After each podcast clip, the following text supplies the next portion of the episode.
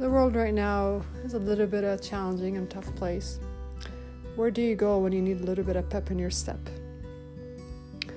I have been thinking a lot about what I used to do when I was a child, and it was going to my grandmother's, because she always said the right thing, looked at me the right way, and before I knew it, when I left, I was bouncier, lighter, feeling much better.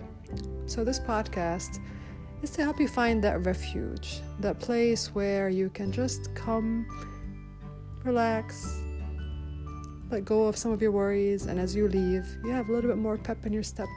Kind of like when you go see your grandma, and you get these blessings, and you go on your way.